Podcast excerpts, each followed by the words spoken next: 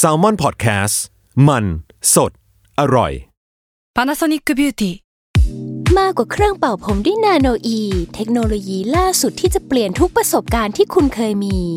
นาโนอีมอยส์เจอร์พลัสเพิ่มความชุ่มชื้นให้เส้นผมหลังใช้งานมากขึ้นถึง 18 เท่า พร้อมชะลอการเฟดของสีผมสำหรับคนชอบทำสีผม ดูแลความชุ่มชื้นทั้งเส้นผม หนังศีรษะและผิวคุณ Panasonic NA0J มีเทคโนโลยี nanoe ที่ care only you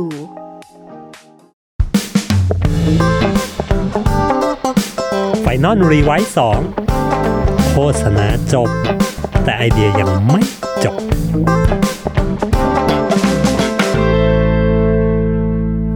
สวัสดีครับ ยินดีต้อนรับทุกท่านเข้าสู่รายการ Final r e w i s e 2 นะครับ โฆษณาจบแต่ ไอเดียยังไม่จบนะฮะ ถ้าถามว่า Final Revise 1ล่ะ ไม่มีนะครับ เราอยากรีไวซ์สองกันเลยนะครับผม ขอแนะนำตัวอีกครั้งหนึ่งนะครับ ผมนายซีนวลนะครับ เราก็เป็น Creative Director อยู่นะเอเจนซี่เอเจนซี่แห่งหนึ่งนะครับ ขอปิดบังไว้เพื่อสุขภาพของตัวเองแล้วกันนะครับเผื่อเจ้านายจะตามมาเอาไข่มาเคลี้ยงหรืออะไรก็ก็ว่ากันไปนะครับ รายการนี้นะครับ รายการของเราเนี่ยจะ เป็นรายการที่หยิบเอาแคมเปญโฆษณาที่มันเจ๋งๆ ที่มันมันๆ ที่มันจบไปแล้วเนี่ย แต่เอามาหยิบมาชวนคุยกันในแง่มุมต่างๆ มาดูซิว่าเฮ้ยมันมีเรื่องราวตรงไหน หรือมันมีพอยต์ตรงไหนที่แม่งน่าสนใจอะ่ะแล้วเราหยิบเอามาเรียนรู้เอามาคุยอะไรกันได้นะ ซึ่ง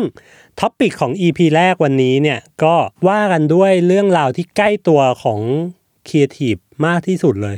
นั่นก็คือเรื่องของไอเดีย นะฮะครีเอทีฟทุกคนเนี่ยแม่งต้องคิดแหละต้องคิดไอเดีย ตื่นเช้ามาก็คิด นอนก็คิด อาบน้ำก็คิดนั่งขี้บางทีกูก็ยังต้องคิดไอเดีย มันเป็นสิ่งที่วนเวียนอยู่รอบตัวครีเอทีฟอยู่อยู่ตลอดเวลามันเป็นสิ่งที่ปฏิเสธไม่ได้หนีไม่ได้ ผมทำงานมา 10 ปีไอ้เชี่ยแม่งคิดทุกวัน ไม่มีวันไหนเลยที่แบบว่าจะหยุดแล้วแบบหัวไม่ได้คิด ถ้าวันไหนมันไม่ได้คิดแล้วมันจะรู้สึกแบบไอ้แค่วันวันนั้นกูรู้สึกเหงาเหงาหรือแบบ ไอ้เหี้ยกูไร้ค่าในชีวิตยังไงไม่รู้นะครับ ซึ่งพูดถึงเรื่องไอเดียเนี่ยส่วนตัวผมเองผมจะแบ่งประเภทไอเดียไว้ประมาณ4แคตตากรีแบบที่หนึ่งคือไอเดียที่แบบใหม่ใหม่เหี้ยๆแบบว่า ประเด็นพูดใหม่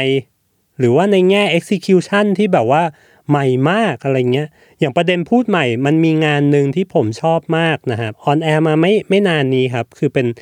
เหมือนผลิตภัณฑ์ดูแลบำรุงเส้นผมนะครับ แล้วเขาบอกว่าเฮ้ยบางเวลาเนี่ยคุณอาจจะเป็นภาพ slow ของใครบางคนอยู่ เพราะฉะนั้นจังหวะที่คุณสะบัดผมเนี่ยคุณต้องมีผมที่สวย คุณต้องมีผมที่ดี แบบเชี่ยประเด็นพูดแม่งใหม่มากขายผลิตภัณฑ์ดูแลเส้นผมให้ผมสวย แต่แม่งบอกว่าเฮ้ยในขณะที่แบบบางทีคุณอาจจะเป็นภาพ slow motion ของผู้ชายบางคนอยู่นะเว้ยเขาอาจจะแอบมองอยู่นะเว้ยแบบเออวะแม่งแม่งเป็นประเด็นพูดที่ใหม่นะครับ หรือ execution ที่ใหม่มาก เป็นหนังที่เราไม่เคยเจอ visual แบบนี้มาก่อนเลย หรือแบบว่าโอ้โหแม่งอลังการมากหรือวิธีการแม่งใหม่มาก อันนี้คือไอเดียใหม่ ๆ แบบที่สองคือไอเดียที่แบบฉลาดอะฉลาดล้ำเหมือนแบบเย็ดแค่เท่เฮี้ยๆนะแบบมันอาจจะเป็นแนวแบบพูดน้อยๆนะครับ เว้นที่ให้เราคิดแล้วอาจจะมีลายจบคมๆมาใส่นะครับพอเห็นลายจบอือหือเชื่อแม่งกินใจชิบหายเลย ซึ่งส่วนใหญ่อะ งานประเภทเนี้ยครับส่วนใหญ่จะเป็นงานของเมืองนอกมากกว่า เพราะว่าวิธีการเสพหนังหรือวิธีการอะไรของเขาเนี่ยมันจะมีลายตอนท้ายว่าอะไรอะไรเงี้ยซึ่งจะเห็นงานแบบลายคมๆอะไรเงี้ยกับงานหนังเมืองนอกซะเป็นส่วนใหญ่ งานหนังเมืองไทยก็มีบ้างนะครับ มีบ้างแต่ว่าอาจจะด้วยเนเจอร์ของคนไทยชอบเสพอะไรรวดเร็วรวดเร็วมันอาจจะไม่ได้มีเวลาให้แบบเฮ้ยลากมายาวๆแล้วตบคมๆได้อะไรเงี้ยครับ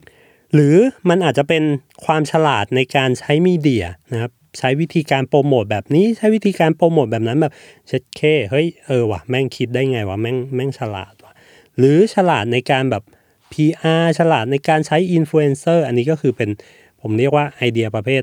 เฮ้ยแม่งฉลาดคิดว่ะ เราคิดไม่ถึงเราอิจฉามันนะฮะไอเดียสองประเภทแรกเนี่ยมันจะเป็นไอเดียที่ครีเอทีฟทุกคนจะรู้สึกอยากได้กูอยากมีไอเดียแบบนี้บ้างกูอิจฉากูอยากได้ไอเดียใหม่ ๆ หาประเด็นพูดได้ใหม่ไอเดียที่ฉลาดฉลาดนะไอเดียที่สามนะครับมันจะเป็นไอเดียที่แบบเรียกว่าไอ ไอเดีย safe safe นะครับบรีฟมาครีเอทีฟคิดไปคือ ความชั่วไม่มีความดีอาจจะมีไม่ได้มากนักนะครับ present ไปอ่า AE ตบมือชอบ รู้สึกสบายใจ ทุกคนสบายใจ ลูกค้าสบายใจ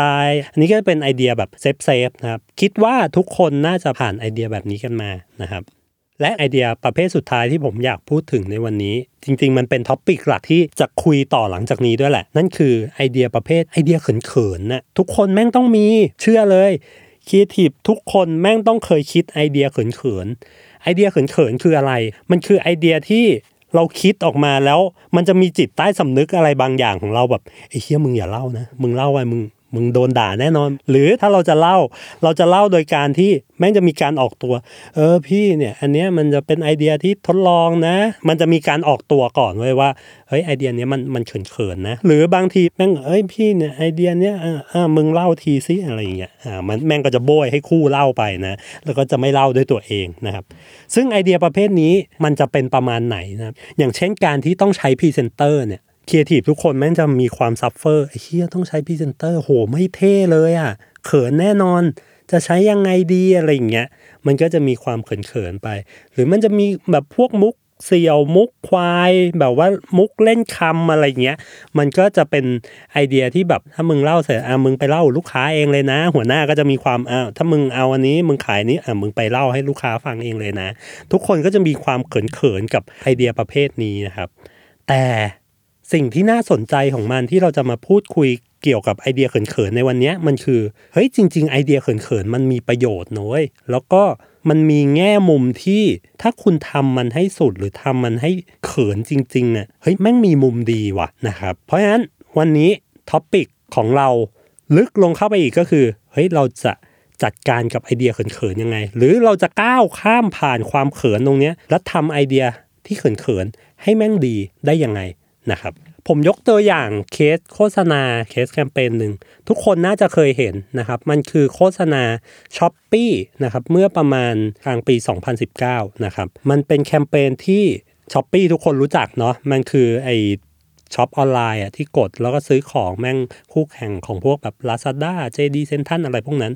สิ่งที่ Shopee ทำคือแม่งเอาคริสเตียโนโรนัลโดมาเต้นเพลง Baby Shark ซึ่งแม่งแปลงเพลง Baby Shark ด้วยนะ อันนี้ก็เขินนะความไออารมณ์พวกไอเดียแปลงเพลง แปลงเพลง Baby Shark แล้วเอาโรนัลโดเป็นพรีเซนเตอร์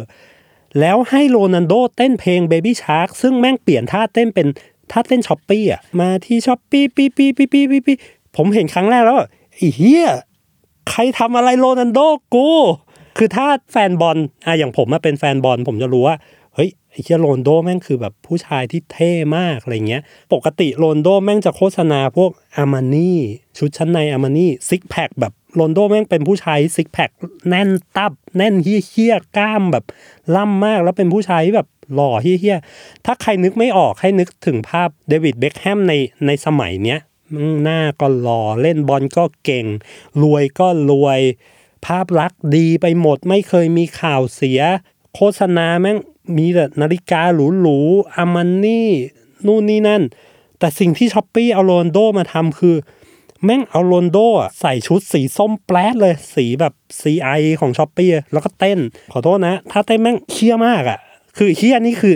ในมุมดีนะคือมันเหี้ยจนดีอะหลังจากที่แคมเปญมันออกมา ทุกคนแม่งพูดถึงมากว่าเฮี้ยโรนโดทำไมโรนโดกลายเป็นอย่างนี้ นี่สินะอำนาจของเงิน ถ้าเรามีเงินสักอย่างแม่งฟาดเข้าไป สุดท้ายแม่งจบทุกอย่างทำได้หมด อย่าดูถูกอำนาจของเงินเฮ้ยใครทำอะไรโรนโดกูโรนโดกูกลายเป็นแบบนู้นโรนโดกูกลายเป็นแบบนี้ ไม่ว่าคนจะด่า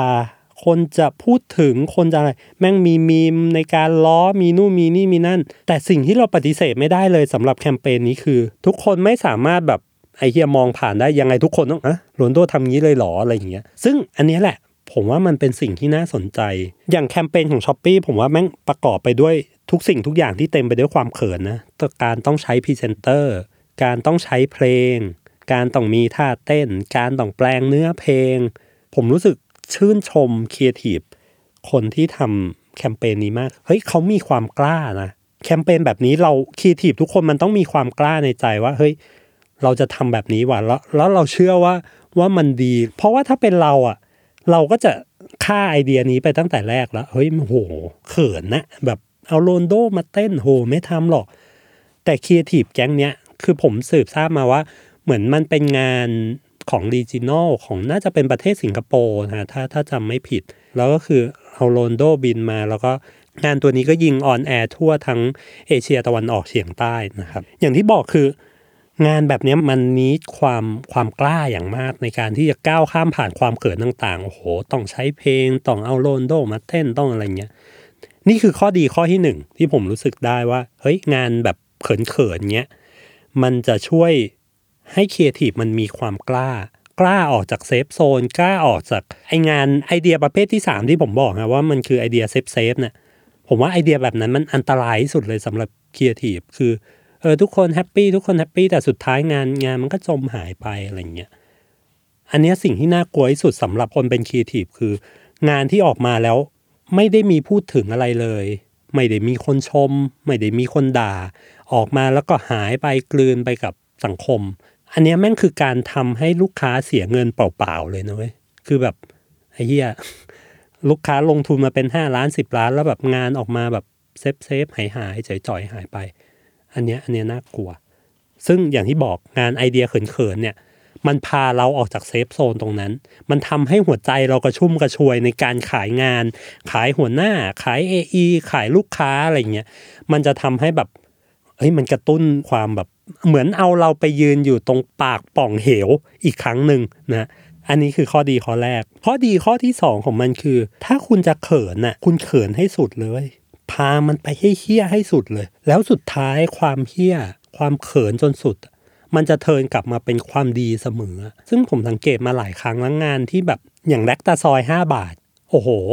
เนื้อเพลงโคตรฮาร์เซลเลยโคตรเขินเลย แต่สุดท้ายคนพูดถึงคนจำได้กันทั้งบ้านทั้งเมืองนั่นแหละมันคือการที่ถ้าจะเขินแล้วเนี่ย ไปให้สุดเลย เอาให้สุดให้มันแบบเขินให้สุดเฮียให้สุดนะฮะอันนี้คือคือข้อดีข้อที่สองถ้าคุณไปจนสุดแล้วเนี่ย สุดท้ายมันจะเทิร์นกลับมาเป็นเป็นของที่ดีเองสองข้อนะฮะที่ผมได้รับจากสองงานนี้นะครับ ข้อที่สามคือผมรู้สึกว่า